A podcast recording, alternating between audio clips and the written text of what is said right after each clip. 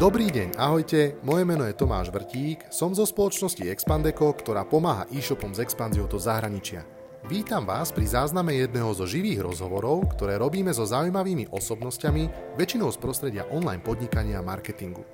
Keďže sa jedná o záznam zo živého vysielania, prosím, ospravedlňte miestami trošku nižšiu kvalitu zvuku. Verím, že ju nahradíme pozitívnou energiou a množstvom inšpirácie, ktorú ja osobne z rozhovorov s našimi hostiami mám. Prajem príjemné počúvanie.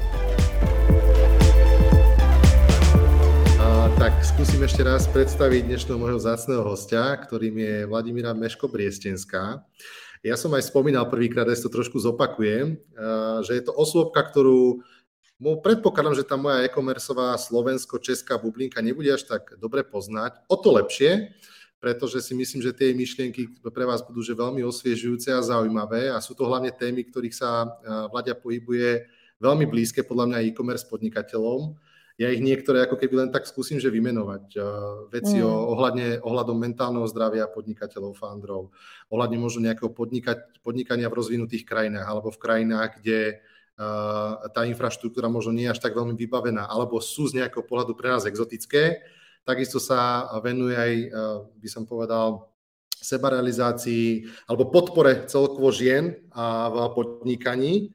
A sme live, tak je to úplne super, teším sa z toho. Áno, dobre, a, super. Hej, a, a takisto sa Vladi uh, uh, venuje aj firemným kultúram vo firme, v rozvíjaní ľudského potenciálu. Ale zopakujem to, čo som hovoril, že ako ťa ja vnímam, keď som sa uh-huh. pokúšal, že, že takže navnímať, že také nejaké kľúčové slova, tak určite ťa považujem za skvelú líderku, takisto za skvelú speakerku, takisto máš výborný podcast, za podnikateľku, za takože svetobežníka a dobrodruha. Uh, trošku som sa si tak akože zaškatulkoval, ale, ale už konečne bude priestor na to, aby si ty, Vladi, samú seba predstavila tak, ako sa ty vnímaš a možno vypichla uh, nejakým spôsobom to, akú kariéru máš za sebou a čomu sa možno aktuálne venuješ. Takže nech sa páči, máš slovo. Dobre. Dík Tomáš, že si ma zavolal. Je to pre mňa taká nová skúsenosť tuto v e-commerce komunite a teda dúfam, že tak, jak si povedal, že tam bude hodnota, proste, lebo sa ideme baviť o témach, ktoré naozaj, že sa týkajú viac menej kohokoľvek a primárne teda ľudí, ktorí podnikajú, ale že je viac menej uh, aj jedno, že v, akom, v, akom, v akej oblasti a je to tak silno napojené na tú ľudskú psychológiu. A musím to spomenúť, lebo prvýkrát sme to spomenuli a teraz si to nedal, že, že vlastne tam máme, že máme pojitko a to je naša vlastne stredná škola, tak je to také milé, že sa tu takto stretávame, lebo z Dubnice až do Pakistanu dneska sa budeme takto rozprávať, takže mm-hmm. to si môžem, že uh, je, je to také milé, možno, že aj nejakí naši spolužiaci nás počúvajú tu a, a tak nech potom sa ozvú, že by to bolo uh, mm-hmm. príjemné. No, Uh, čo sa týka vecí, ktorým sa ja venujem, tak bola to taká klukatá cesta. Uh, ja vlastne nepochádzam z podnikateľského prostredia alebo rodiny. U nás všetci sú doma uh, inžinieri a inžinierky a tým spôsobom aj nejakým akože viedli a ja som sa veľmi skoro vyčlenila z toho a bola som tak vnímaná trošku ako čierna ovca v rodine v zmysle, že čo iné, ak nie technológie. No a v konečnom dôsledku ma to k tým technológiám vlastne privialo, ale, ale trošku z iného sektora.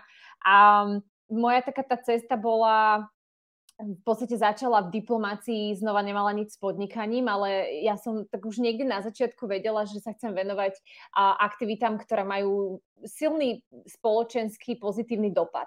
A tak, jak ty si aj povedal, mňa niekde tak na začiatku cesty zaujímali v podstate práva žien a som sa toho dotýkala rôznych, rôznych ako keby oblastí. Strávila som pár rokov v Bruseli, práve ako keby skôr z pohľadu politiky a tej policy.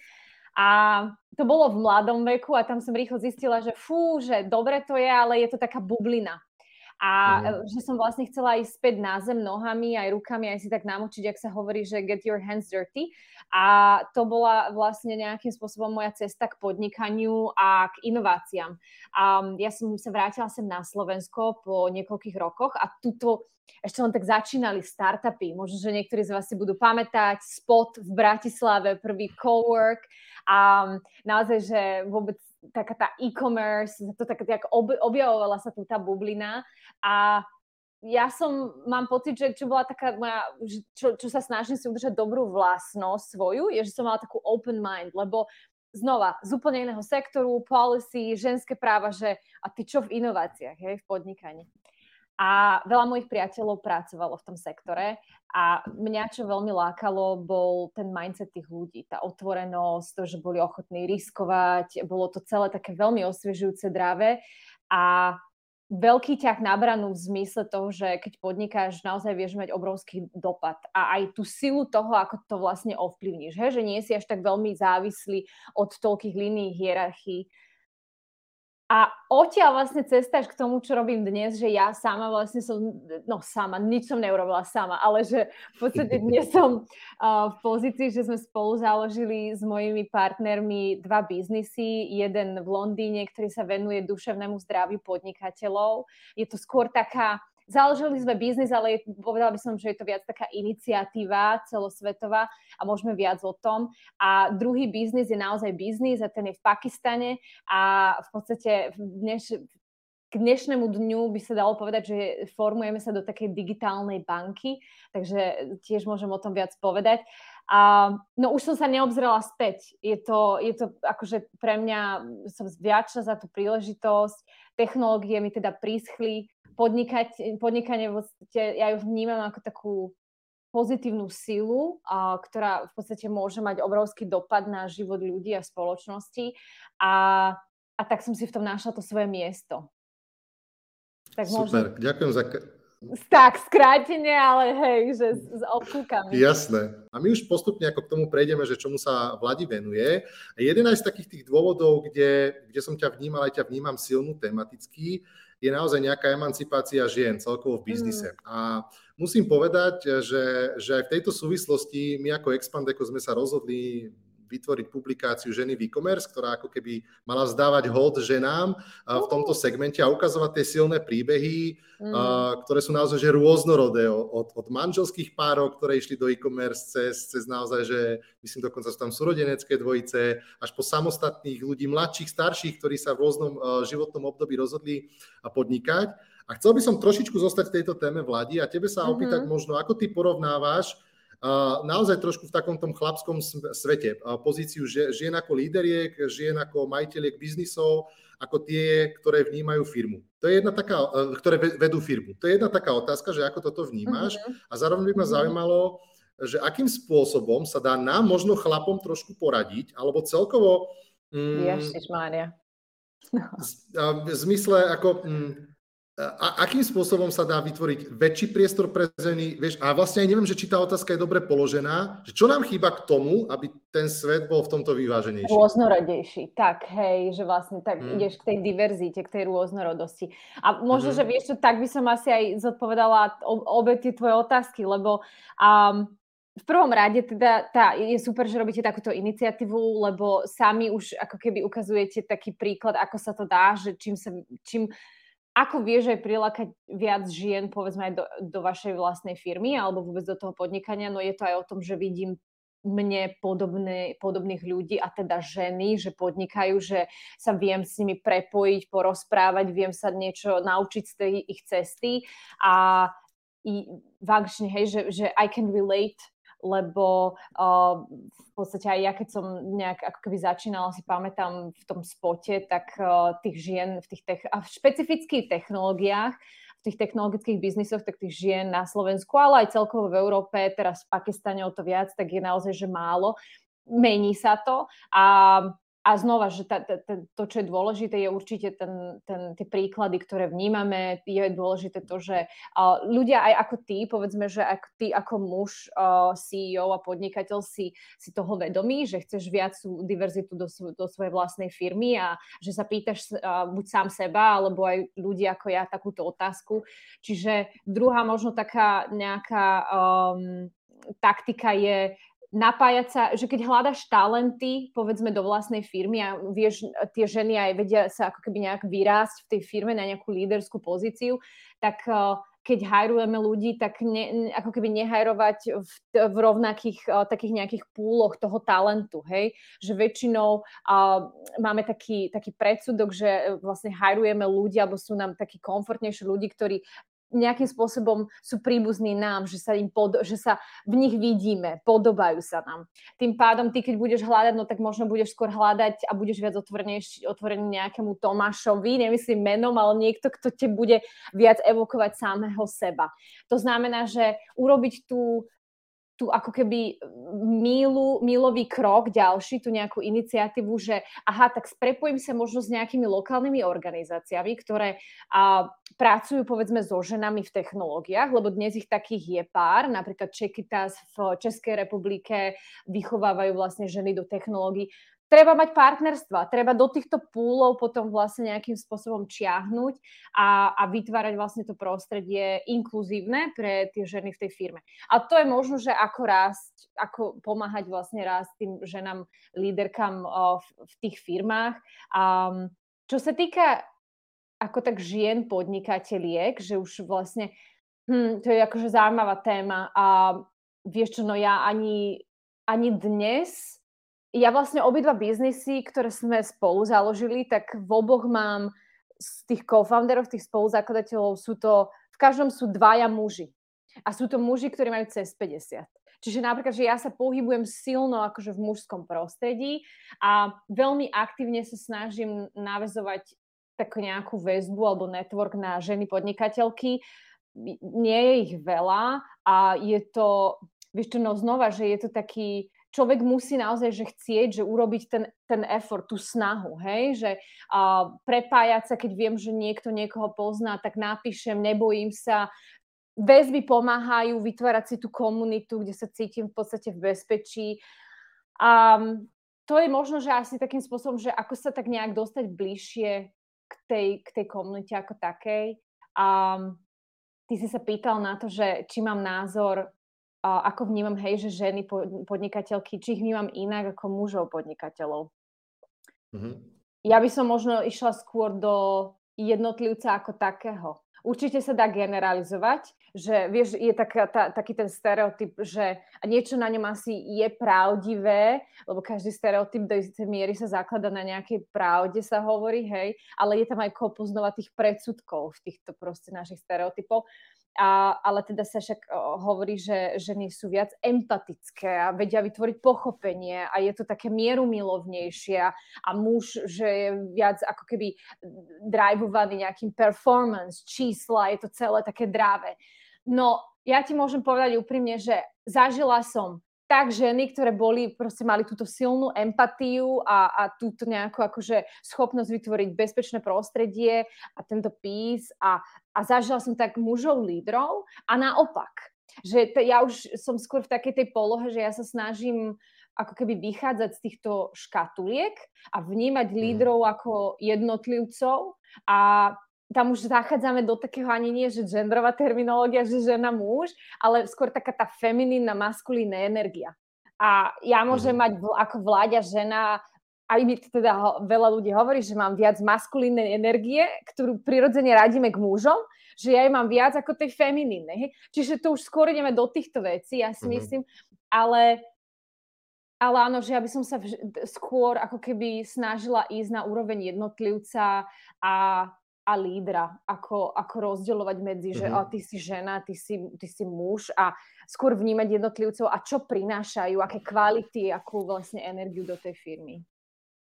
Zaujíma ma, čo môžu preto spraviť uh, aj samotné ženy v zmysle, uh, ako radili sme o tom, že ako v prevažne mužskom prostredí možno mm.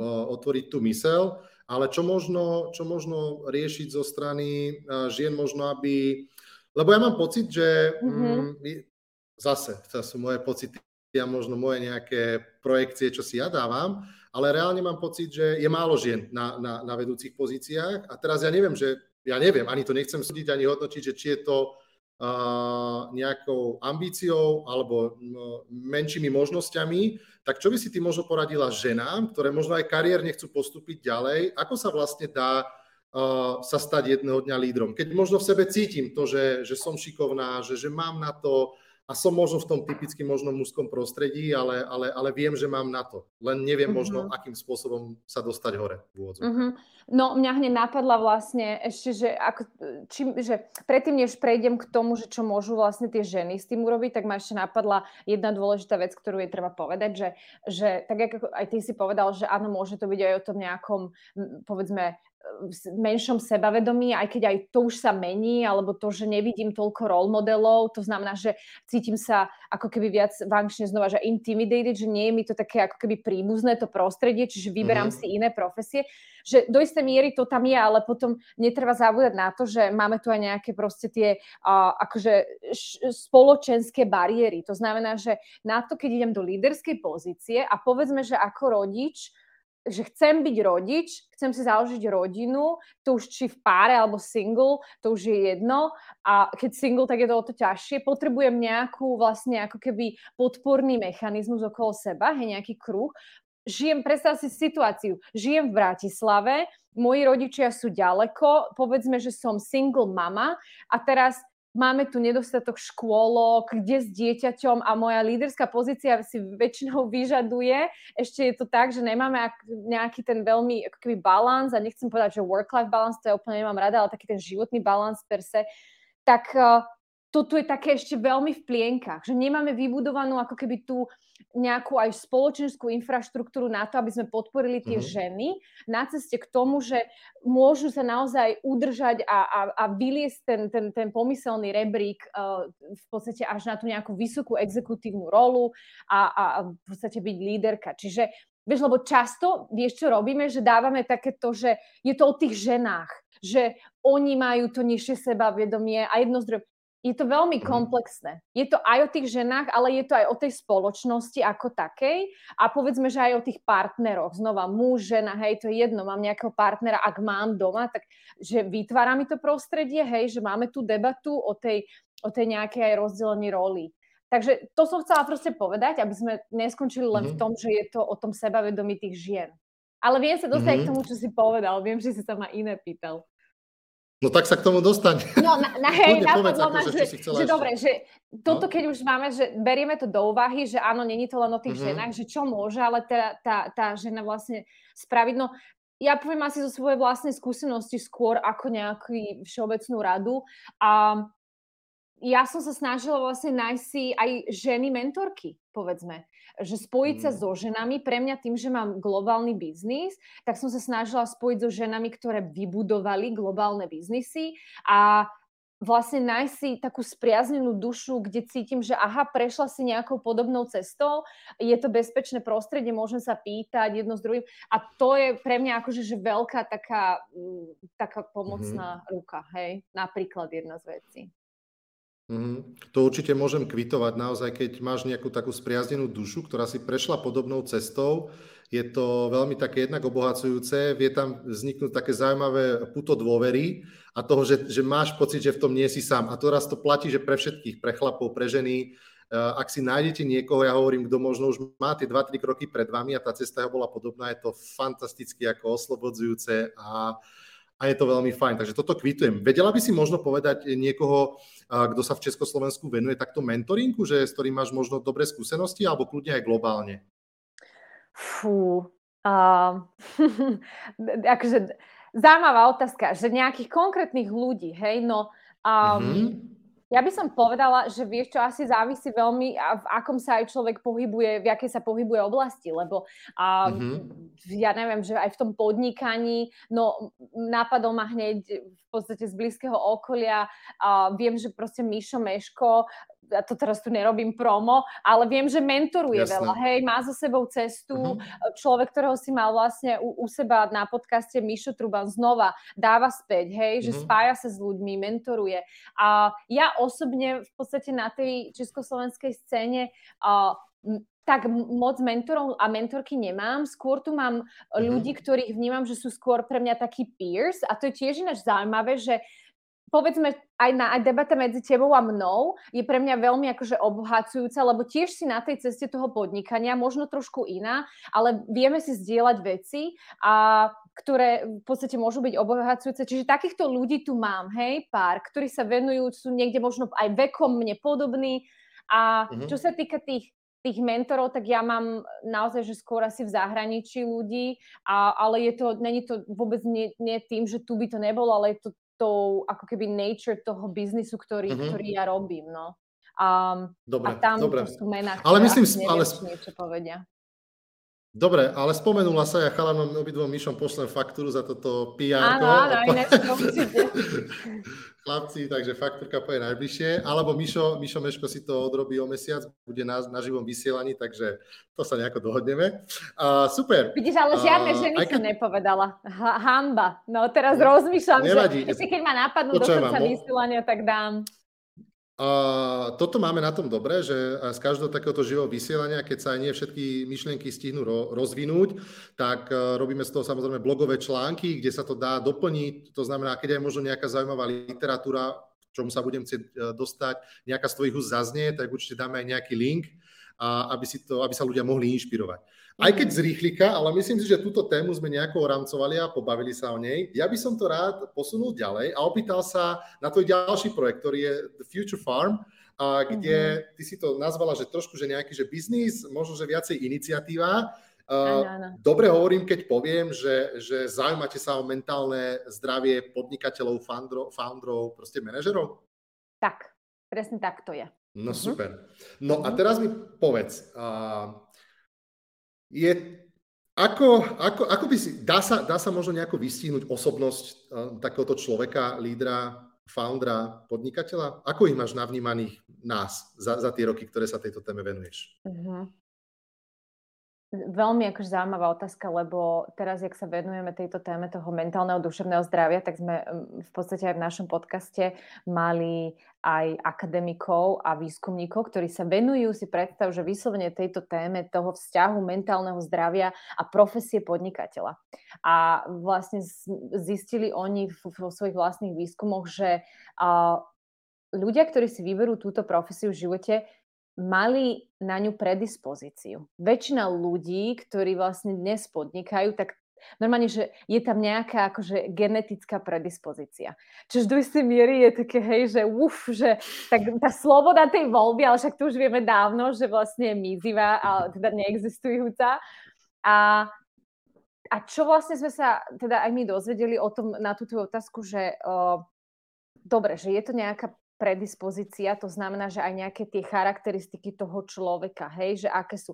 No tak uh, sú to akože ľudia, ktorí sú veľmi otvorení risku až do miery, ktorá môže byť taká znič, zničujúca, harmful, vlastne na tvoje, povedzme, fyzické a to duševné a ešte mnohé iné, ako keby farby toho zdravia, hej, na tvoje vzťahy jedno s druhým. A, čiže sú to ľudia, ktorí naozaj, že sú ochotní a, skákať do, a, povedzme, aj tej ambiguity a uncertainty, tej neistoty, a v úplne inej miere ako povedzme iné profesie. Niekto, kto je povedzme zamestnaný. Hej? A sú to ľudia, ktorí veľmi rýchlo uvažujú o tom, že aha, že túto vedia si rýchlo spájať, vnímajú patterns, hej, nejaké, nejaké mhm. súvislosti. Mm-hmm. A sú to ľudia, ktorí, aj toto, ja už sa akože silno dostávam do tejto témy toho duševného zdravia, ale že uh, sú to ľudia, ktorí seba dajú na veľmi nízku ako keby pozíciu, čo sa týka nejakých priorít, ale zároveň sú to aj ľudia, ktorí sú silno uh, motivovaní mnohokrát aj performance, výsledkami, častokrát egom, hej, že toto je tam, že ten ťah na bránu je tam oveľa silnejší, povedzme, a aj tá schopnosť v podstate toho ťahu na bránu, že nemám to len v nejakej teoretickej rovine, alebo že niekde sa to tam vo mne varí, ale aj to viem ako keby pretať pretaviť do nejakej reality. Čiže možno, že toto sú také nejaké ako keby základy. Ešte ma napadla jedna vec a to je tá schopnosť tej uh, fakt, že z tej angličtiny, ale však preložíme to v podstate resilience a pomôž. Uh, schopnosti, že keď ťa udrie vlastne niečo, že hej, máš nejakú ťažkú um, situáciu, čo sa vlastne v podnikaní deje takmer, ak nie každú druhú hodinu, tak určite každý druhý deň, tak vlastne tá schopnosť postaviť, postaviť sa vlastne na nohy. Hej, že znova, OK, otrasiem sa, idem ďalej. Ale znova je tam, tí podnikatelia majú, tá genetická predispozícia je taká, že ty sa vieš sám seba, akože samého seba dať tak do úzadia mnohokrát, že si neuvedomí, že aj to, keď sa otrasem, že povedzme mám nejaké signály, hej, že už je dosť, už proste nejaké, už vyhorievaš jedno, tak my sa častokrát proste otra, kontinuálne otrasieme a zabudáme na tie signály, zabudáme na seba. Toto je akože tiež veľmi typické pre ľudí, ktorí si vyberú túto životnú profesiu. Mm-hmm. Čo, alebo ako, ako, akú najčastejšiu možno hm, chybu robia podnikatelia, alebo čo im v rámci tej možno sebareflexie nejako chýba e, samých k sebe, lebo uh-huh. je to naozaj ako náročné, že, že, že podnikať je náročné, je super, keď sa darí, ale v podstate, či sa darí, či sa nedarí, žijeme v nejakom permanentnom strese. Uh, či už telo, alebo aj mysel nám vydáva rôzne také tie signály, No, čo možno, čo možno robiť, ako ja poviem zjednodušene, že čo robiť uh-huh. možno, aby sa to, z toho človek nezbláznil, alebo aby vedel dlhodobo fungovať udržateľne? Uh-huh. A, no ty si tam povedal jednu veľmi dôležitú vec a to sú tie signály. A je tam viacero vecí, ale za, začnem tými signálmi. Čiže, a to súvisí s tým, že ako, ako dobre sa poznám. Hej, že ako dobre viem čítať tie signály. Čím viac sa naučím a venujem sa ako keby takému svojmu seba poznaniu, že aha, že dobre, raz sa mi to stalo, povedzme nejaké znova vyhorenie, alebo malo to pre mňa nejakú, nejakú inú manifestáciu, tento, tento, stres, tak povedzme, že telo mi dalo fyzicky, hej, telo mi zlyhalo, alebo ja, napríklad ja sama mám, že keď mám silný stres a už cítim, že už, že už pretláčam jedno s druhým, tak uh, nemám v podstate trpezlivosť, hej, že štekám okolo seba, že sa mi to proste skracuje a že ne, nemám schopnosť v podstate uh, myslieť ako keby z takej tej vtáčej perspektívy, strácam tú perspektívu pri riešení problémov, hej. A jedna vec je, že naučiť sa čítať tieto signály sám na sebe. A to by som naozaj, že odporúčala, vyzvala v podstate ľudí, ktorých počúvajú, tak skúste to, by som povedala, aj začni sám od seba alebo sama od seba, že vyslovene si tak nejak mm. spísať na papier a potom možno aj mať možnosť, ak máte, že spolupracovníkov, že máte co-foundera, spoluzakladateľa, alebo niekto, kto je vám blízky, ísť za ním a povedať, počuj, a tým, ako vnímaš, že, hej, že keď už som niekde v, blízko toho vyhoretia, alebo že mám takýto ako keby stres, vidíš, že som v nápetí, že čo vnímaš, že sa, ako sa prejavujem, hej, že čo sú tie signály, že môže vám niekto pomôcť nastaviť aj to zrkadlo. Že toto je tiež ako keby jedna taká veľmi dobrá taktika. Čiže začala by som tým seba poznávaním a to má aj takú ako keby úplne inú hlbšiu hladinu a to je také, že jednak sú to tie signály a druhá vec je, že dobre, cítim, že ide nejaký signál a teraz čo? Hej, že cítim, že OK, není to dobre. Tak a nechcem vlastne ísť až úplne, že, že na, na kosť a že nájsť sa niekde v podstate zase na kusy, tak uh, poznám seba sa tak, že viem, že mám, ako, ako načerpávam energiu každý načerpávame energiu inak. Ako balansujem, hej, tento stres sú, sú tam rôzne taktiky. Sú, niekto má rád, že si, že si píše, v podstate sa to volá angličtine, že journaling, hej? Že, si, že si píšem, že si zapisujem myšlienkové pochody. Čistím to, dávam to von z hlavy, lebo tá hlava má absolútny pretlak. A sú to dýchacie cvičenia. Že sa v, v priebehu dňa, ja viem, že toto môže byť pre niektorých ľudí také, že ale prosím ťa, nejaká ezoterika. Keď mám stres v priebehu dňa, úplne, že malá vec, sadnem si pred eventom alebo aj pred týmto nahrávaním, hej, že sadnem si a urobím si proste 5 hlbokých nádych, výdych. To sa dá, viem ísť aj hlbšie, viem sa tomu hlbšie venovať, hej, že naučiť sa, ako správne dýchať. Obrovský dopad. A to sú aj veci, ktoré viem si takto akože integrovať, hej, do toho každodenného dňa. Idem na prechádzku, krátku, 20 minút, hneď, vyčistí sa mi hlava, zelená farba, príroda, hej, malé veci idem, idem, odtrhnem sa od môjho vlastne podnikateľského prostredia, že mám aj inú identitu. Nežijem len tým podnikaním. Na chvíľku to musím nechať. Vieš, že Tomáš Vrtík nie je len podnikateľ. Tomáš je otec, partner, bežec a neviem, čomu sa ešte venuješ. A že vlastne toto si tiež tak sa snažiť vlastne v tom živote akože udržovať aktívne. A samozrejme potom ideme k takým tým veciam, že správna životospráva, hej, že spánok, obrovský dopad. Je na to proste sú výskumy a znova, že je taká, taká pripomienka, hej. A nezabúdať v podstate na tú správnu uh, v podstate nutrition, teda uh, stravovanie. Mm-hmm. Není na to úplný copy-paste riešenie, ide to mm-hmm. späť k tomu seba poznaniu. Čiže ja by som znova, my robíme také ako keby uh, workshopy, že v, v podstate seba poznávacie, respektíve vzdelávacie pre týchto podnikateľov. A na, tá časť, rozprávame sa o tom teda, že kto čo zažíva a taká tá najobľúbenejšia časť je na konci, kedy si ľudia zoberú, vyslovene, že máme na to pol hodinu, krátke, ale stačí aj proste, že aspoň niečo, zoberú si kus papiera alebo píšu to v podstate v kompe a pýtame sa ich, že spíš si zoznam veci, ktoré ti vytvárajú stres. Čo sú tvoje stresory? A ľudia si to tak vyčistia. A potom si napíšu, že dobre, a čo sú veci, ktoré ti dodávajú energiu? A vieš, že úplne jednoduchá vec, ale častokrát v podstate ani na toto, na takúto sebareflexiu toho, že aha, že aký je ten môj support systém, alebo naopak, že čo sú tie veci, ktoré mi energiu odoberajú v tom mojom každodennom uh, nejakom fungovaní, tak ani na to si nenájdeme tých 10 minút. Takže znova mm-hmm. vrátim sa k tomu se, uh, seba poznaniu. A ešte jednu vec by som možno spomenula tu, že čo je dôležitá, a kde možno častokrát zabúdame a ktorá sa nám tak do istej miery vráti a to je v začiatkoch podnikania. My sa, akože, že veľa ľudí, to sme zažívame to teraz v tých storých tých podnikateľov, je, že málo, nie že málo, ale veľ, veľ, je tam veľká časť ľudí, ktorá sa nezamyslí nad tým, že prečo do tohto vlastne idem. Že prečo idem na túto akože celkom náročnú životnú cestu a etapu, hej, ktorá ovplyvní môj život v rôznych rovinách. A potom, čo sa stane, je, že keď príde tá, ten ťažký moment, ak tam nemám silnú motiváciu, ktorá je vlastne nejako emočne napojená, tak v podstate tam tá, tá, moja schopnosť udržať sa na nohách, udržať sa motivovaná je veľmi malá.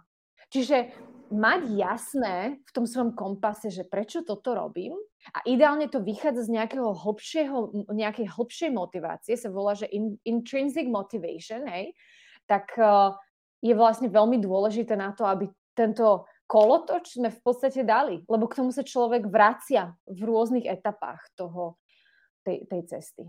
To sú asi také mm-hmm. dve. Je toho viac, ale... Super, ďakujem veľmi pekne za také obšírne. Mňa by ešte zaujímala e, vec v tejto súvislosti, že opäť budem trošku škatulkovať, ale my sme mm. podnikatelia fakt takí egotriperi a my si veľmi ťažko necháme niektoré veci poradiť a možno keď aj vnímame na sebe nejaký problém, tak je strašne ťažké ako si veci priznať. Hovorím to aj ako svoj príklad. Je to proste taký každodenný boj s tým mekom a muži to máme ešte o trošku asi ťažšie ako ženy v tomto, že fakt to máme v sebe a, a tá spätná väzba sa niekedy ťažko počúva a ťažko sa spracúva. No a tak teraz, a dá sa s týmto mm. niečo robiť?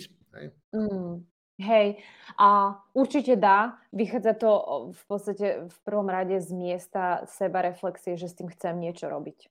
Že dá sa s tým robiť niečo v momente, keď si človek povie, že aha, že dobre, že je tu možno, že trošku prúser, čo s tým viem robiť. To je základ, hej? A, mm-hmm. a čo potom? No, mňa napadli dve veci a jedna je naozaj, že, taká, že mať okolo seba ľudí, a, ktorí ti nastavia to zrkadlo. A že sa vlastne o tom vyslovene aj pobavíte. My to máme v, vlastne v mojich oboch tímoch. Ja vám teda tých svojich co-founderov, hej, sú to muži, si predstav, že, že dvaja muži, dvaja muži, a aj keď teda jeden je, jeden je spoločný, čiže dokopy sú to traja muži, dajme to takto.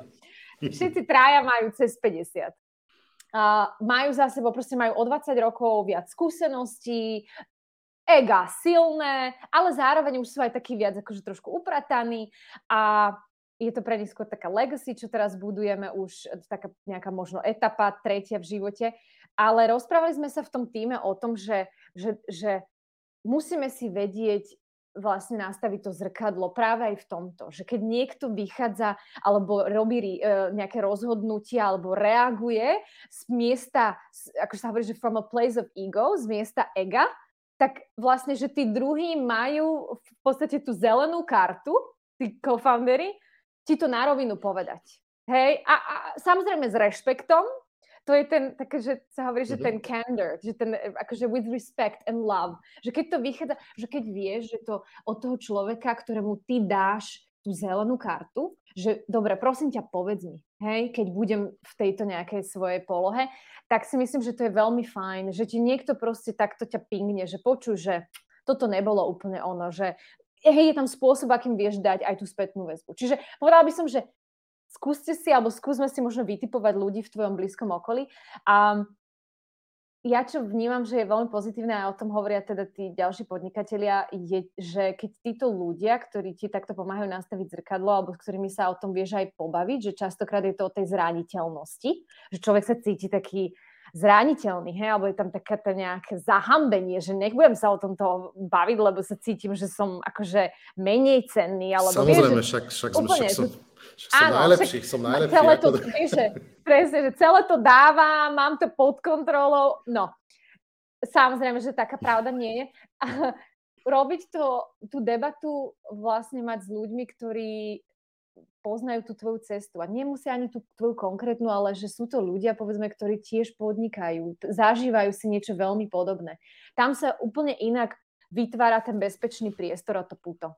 A, a ja som to zažila enkrát sama na sebe, zažili sme to my, keď sme robili takéto skupiny, že tam proste ľudia išli až do silných emócií, otvorili sa, mali pocit, že wow, prvýkrát v podstate mám pocit, že niekto ma počuje, že je OK povedať veci, ktoré som držal alebo držala len v sebe. Nájdime si tieto mhm. komunity.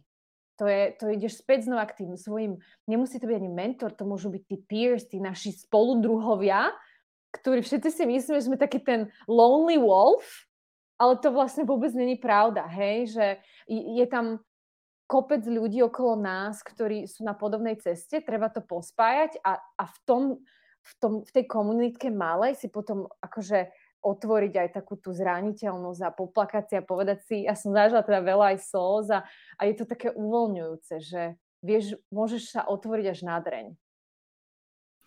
Veľmi pekne si to povedala, takéto slovo uvoľňujúce, až by som možno mm. povedal e, oslobodzujúce. Je to naozaj áno, oslobodzujúce. Áno. Ja už som to aj niekde zo párkrát takto spomenul nahlas, že je veľkým darom mať aj takých spoločníkov vo firme, kde takto to máte nastavené a naozaj je to krásne, keď, to, keď, keď ty vidíš, ale že to ako dáš to. bokom. No, boli, no, boli to, to ale, ale, ale je to super. Je to super, ale ja to viem sám na sebe, že ten mm. pocit, keď sa tá vec stane, že človek ide do nejakej napríklad debaty s vyhraneným názorom a mm. ani za ten svet nechce ho zmeniť, ale keď to v sebe, keď dovolí sám sebe uh, sa pozrieť na ten svet aj z tej druhej strany, a uznať to druhé, že to môže byť nejaké lepšie riešenie, tak je to extrémne oslobodzujúce. Mm, to je, to je yeah, úplná yeah, fantázia. Yeah, Ale Vladi, opýtam sa ťa, ty si povedal aj teraz príklady nejakých zelených kariet a podobne, kedy nejaké tie pravidlá sú nastavené v tých spoločnostiach. No a skúsme ešte poradiť tým, ktorí možno v niečom majú možno toho toxického šéfa alebo toxického parťáka a doteraz neboli uh, na tej úrovni schopní sa otvorene pobaviť a, a vidia ale, že to z dlhodobého hľadiska škodí možno firme, možno ich vzťahu, alebo len tomu samotnému človeku.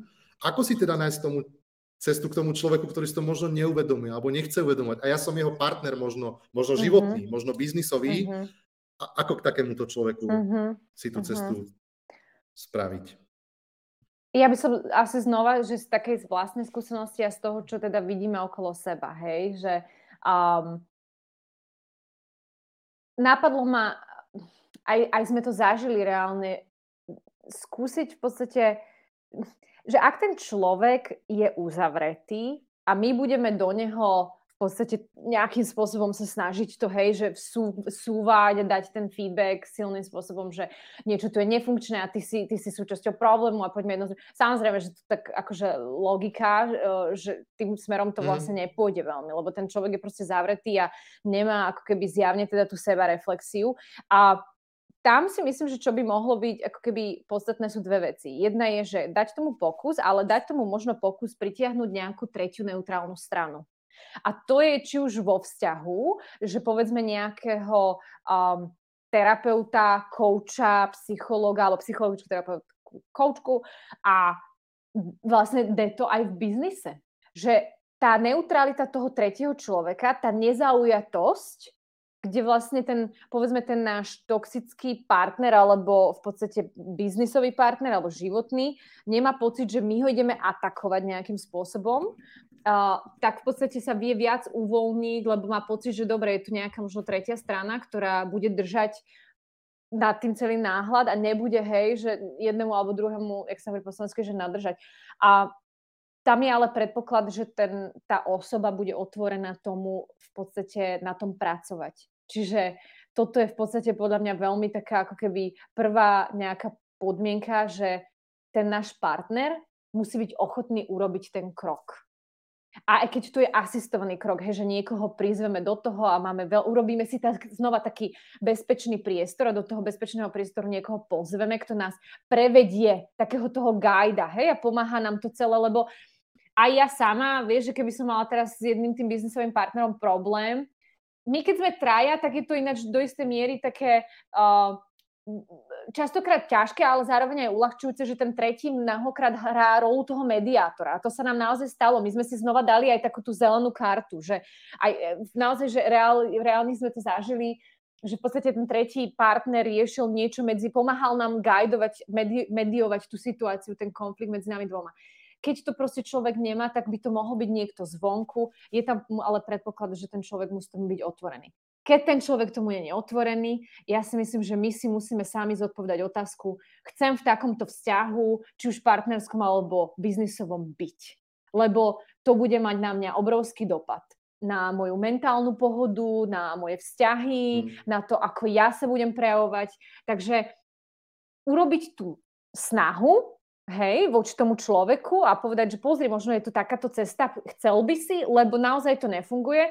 A ak tam není v podstate nejaká odozva a nevidíme tam to svetlo, tak si myslím, že tam proste je veľmi dôležité si povedať, že aha, že že ísť sám za seba sa postaviť. Znova ten self-care, hej, že na to častokrát zabúdame, na seba v tom celom, že dobre, chcem v tomto vzťahu pokračovať uh, aj za takúto cenu. Mm-hmm. A o tom bezpečnom prostredí môžeme za bezpečné prostredie považovať aj nejaký bar a, a, a poriadne veľa alkoholu, hej, že, sú to, že, že, že odporúčaš, lebo niekedy uh, sú, sa tie emócie vedia uvoľniť um, aj, ako poviem to tak, že pri víne, mm. hej, že uh, je to bezpečné prostredie, že je také vážne témy dobre rozoberať proste pri pive, pri nejakej uvoľnenej atmosfére, lebo uh, zase mám pocit opäť z nejakých skúseností, že ako tam si aj vedia ľudia vyliať srdce a, a čo si o tom mhm. myslíš? Mm-hmm. Má nejaké Asi... pravidlá to bezpečné prostredie? A, vieš čo, má, ale, ale nemyslím si, že je to úplne ako keby ten ten setup, hej, že ak to pre niekoho znamená, že je pre nás vlastne komfortné stretnúť sa mimo office a ideme si spolu sadnúť a je to v nejakom, či už bare, alebo neviem, reštike, alebo na lavičke, alebo kdekoľvek, tak vlastne je to, je to tá individuálna voľba. To, či tam je veľa alkoholu, to akože OK, pohár vína asi môže pomôcť a veľa alkoholu, že idem sa opiť, asi nie, hej, lebo to už idem do úplne iných keby dimenzií, hej.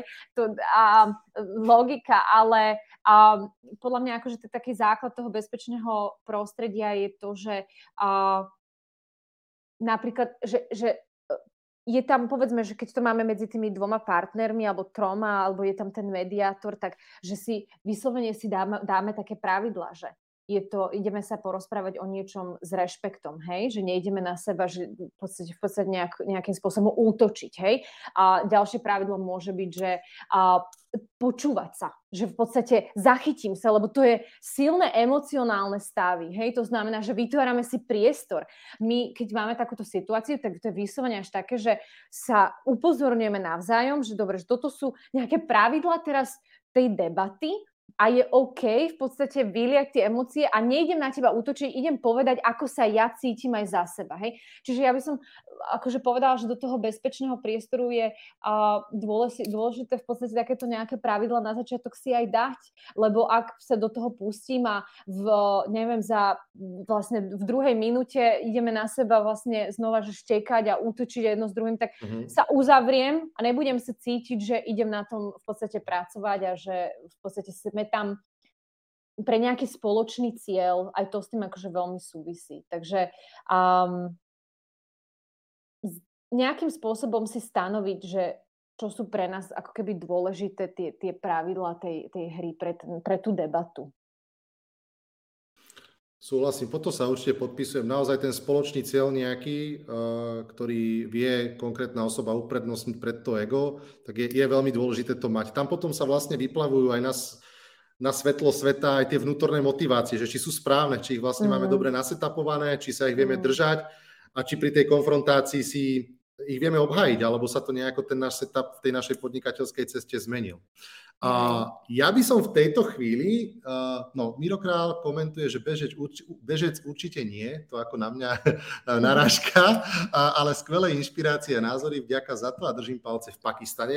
Vladi, poďme ako pomyselne otročiť tú tretiu kapitolu, uh, čo je NEM Exponential, to znamená digitálna banka v Pakistane. Asi najväčší projekt v tvojom živote, na ktorom aktuálne pracuješ. Uh, povedz nám o tom viac Určite sa nás bude zaujímať, že aké je to rozbiehať podnikanie pre nás v rozvojovej krajine. Som samé ucho.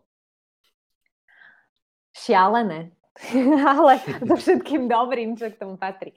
Um, možno len také nejaké základy, hej, že o čom sa vlastne rozprávame, že, že Pakistan, piata najľudnatejšia krajina na svete, 220 miliónov ľudí.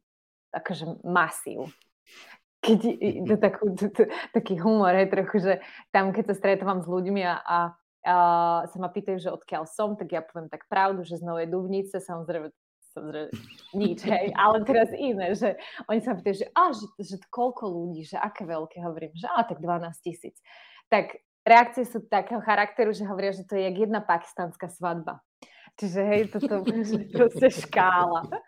A Druhá taká podľa mňa, že veľmi dôležitá charakteristika je, že cca 65% ľudí je dnes v Pakistane má pod 30 rokov. Čiže mladá krajina, obrovský mhm. potenciál, mm-hmm. obrovská ekonomická sila, hej, ktorá, ktorú sa dá a, a práce sa na to, aby sa, aby sa využila. A je to tretia vlastne najväčšia freelancerská krajina na svete. Už sa mi stalo, že mhm. dva slovenské biznisy sa mi ozvali, že chcú expandovať do Pakistanu svoj biznis na freelancerov. Takže toto treba okay. si, tre, tiež si to treba ako keby tak nejak tam dať. Um, geopoliticky krajina, ktorá prechádzala, niečo asi vieme, viete, mnohým ako keby takým tiež vlastným kolotočom a, a bola zmietaná vlastne vo vojnách. O 47. je to krajina, ktorá je samostatná, ktorá sa vlastne bola rozdelená od Indie a, ako moslimský štát. A, ešte čo je v podstate dôležité povedať, že z tých 220 miliónov, ceca 100 miliónov ľudí má mobilný telefón. A to je dôležitá informácia. Pretože ten mobilný telefón, a to sa dostávam trošku aj k tomu, čo tam robíme my, je v podstate taký ten nástroj, ktorý dokáže diametrálne vlastne ovplyvní kvalitu života toho jednotlivca, ktorý má ten mobil, ale aj rodiny, komunity a potom tej, tej celkovej spoločnosti. A to je či už tak v Pakistane, tak aj v iných rozvojových krajinách na svete, Afrika, Latinská Amerika, celková tá vlastne juhovýchodná Ázia. A je to, je to vlastne taká sila inovácie, ten mobil. Nie sú to všetko smartfóny, sú to už aj, sú to v podstate aj také úplne že základné telefóny, a, ale v tomto je vlastne tá sila tej technológie. To, čo tam aj my robíme, je v podstate, že vytvárame a digitálnu banku, takú ako poznáme povedzme tu zo Slovenska, hej, že máme tu jednu takú značku, ktorá nemá pobočky fyzické, lebo to je tiež veľký problém v týchto krajinách, hej, že niekto, kto žije mimo veľkého mesta, čo je obrovská časť tej populácie, tak to jednak nemajú mnohokrát vôbec žiadnu identitu v zmysle nejakého, ako my sme zvyknutí na občianský preukaz, hej, nevedia sa identifikovať. Druhá vec je, že tam nie sú nejaké fyzické pobočky, čiže prístup aj k finančným službám, niečomu, čo my sme zvyknutí ako nejaká samozrejmosť, že zbehnem si do banky, bankomat, vyberiem si, aj keď samozrejme máme tu časti aj na Slovensku dediny alebo nejaké oblasti, regióny, kde je toho pomenej, tak to je tam akože bežná, bežná súčasť života, že to ľudia nemajú.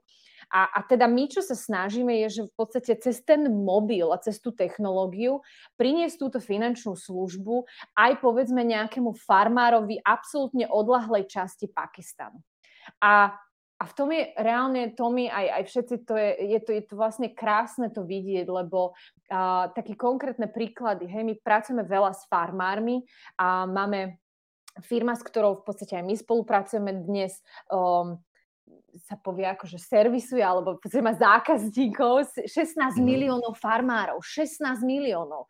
To je masa.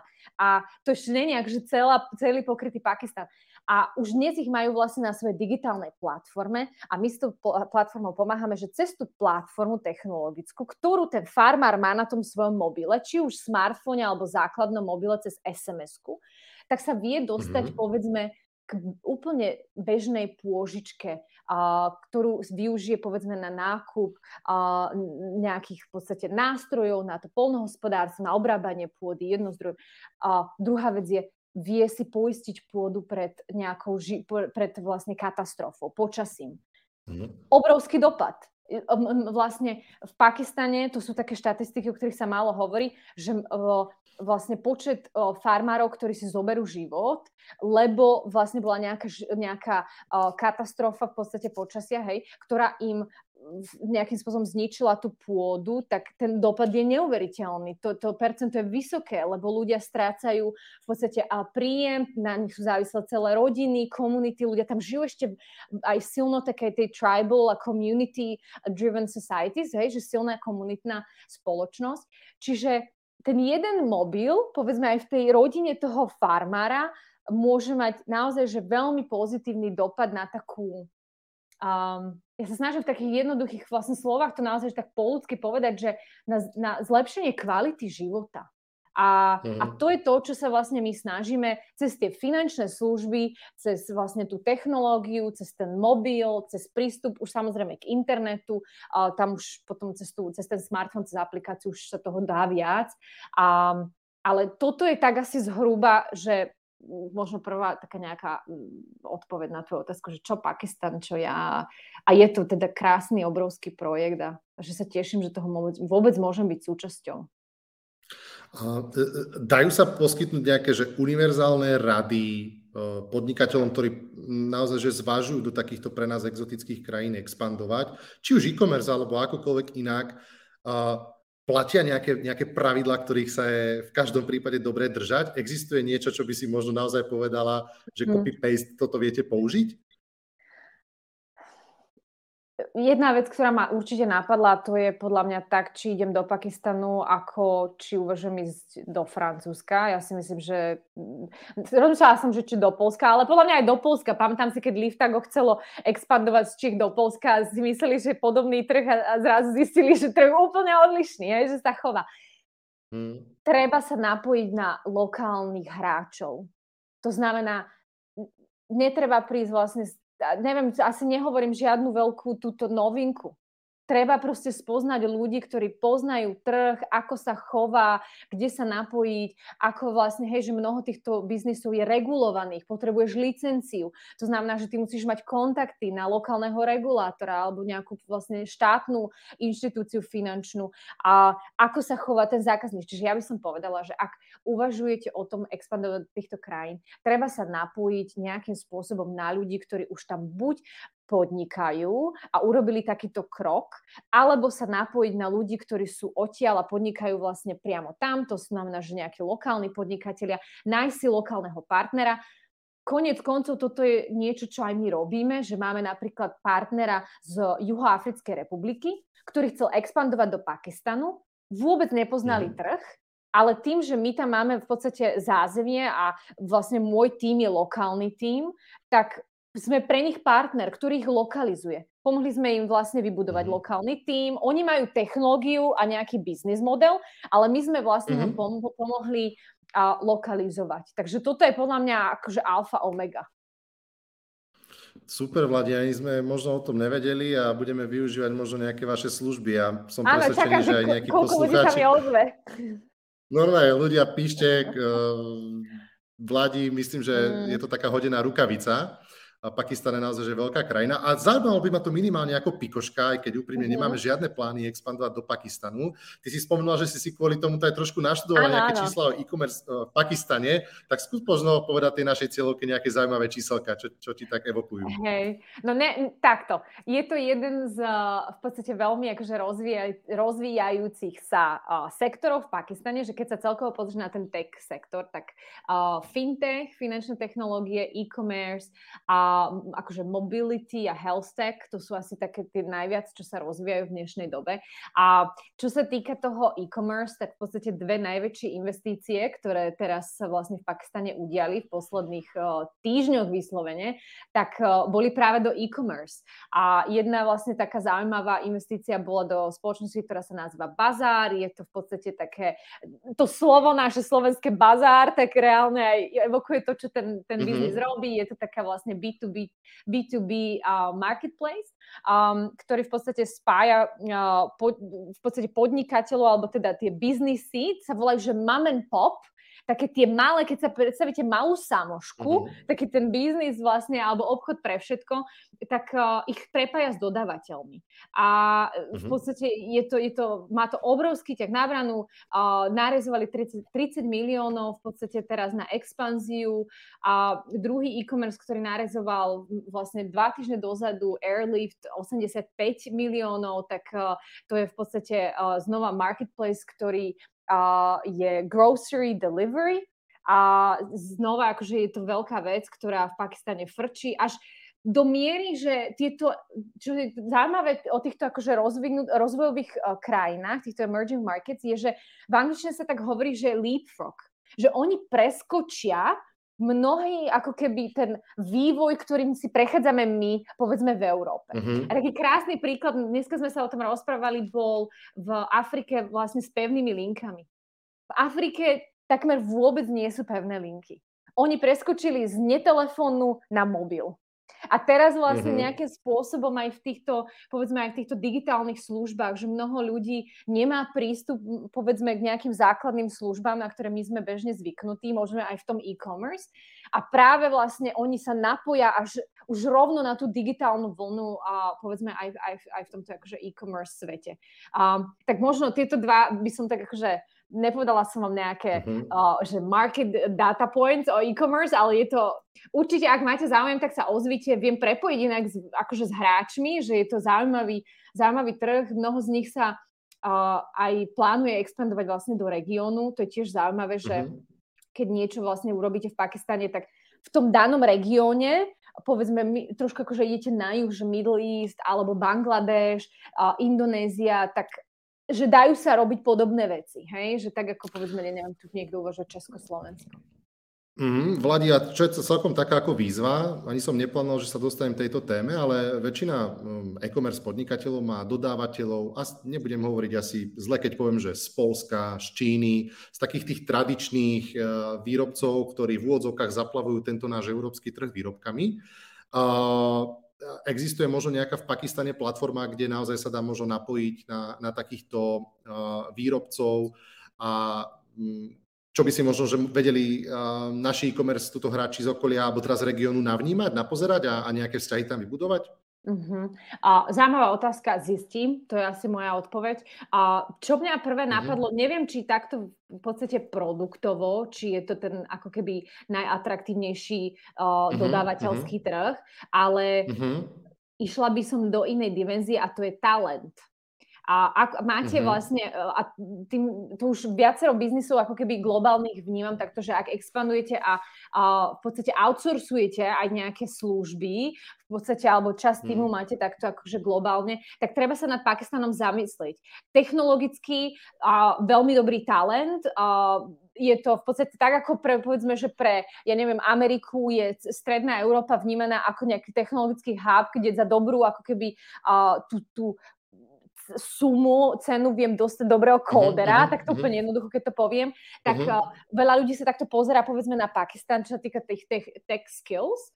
A, a už sa tam vlastne rozvíjajú aj iné, povedzme projekťáci, hej. Uh, ten produktový uh-huh. manažment je ešte veľmi taký v plienkach, ale pozrela by som sa akože na Pakistan, my tam povedzme outsourcujeme z nášho londýnskeho biznisu napríklad produkciu, celú produkciu nášho podcastu, hej. Bola to taká evolúcia, ale je to akože veľmi príjemná spolupráca, je to cost effective, mm-hmm. zároveň dávame prácu vlastne na trhu, kde uh, tí ľudia krát ľudia mnohokrát v podstate nemali k tomu uh, prístup. Mm-hmm. Ono to do istej miery reprezentuje aj to číslo, že je to tretia najväčšia freelancerská krajina na svete. Takže mm-hmm že t- možno toto by som ako keby tak nejak uh, vyzvala vypichla. ľudí, že mm-hmm. áno, vypichla, že mhm. títo freelancery, možno aj design, výborné skills, treba sa pozrieť na ten Pakistan uh, aj z takéhoto uhla pohľadu. A k tomu by si, tam asi najväčší problém môže vzniknúť práve pri nejakom overovaní kvality tých ľudí, lebo asi to tak máme tak sprofanované opäť mm ja neviem, nejaké indické call centra, kde je nejaký silný prízvuk, alebo myslím si, že existujú aj ak, dosť zlých skúseností práve s outsourcingom do týchto tretích krajín. Existuje mhm. nejaká, nejaká možnosť overenia toho človeka alebo platforma, kde vieš, že to do určitej miery vedia v Pakistane ošetriť?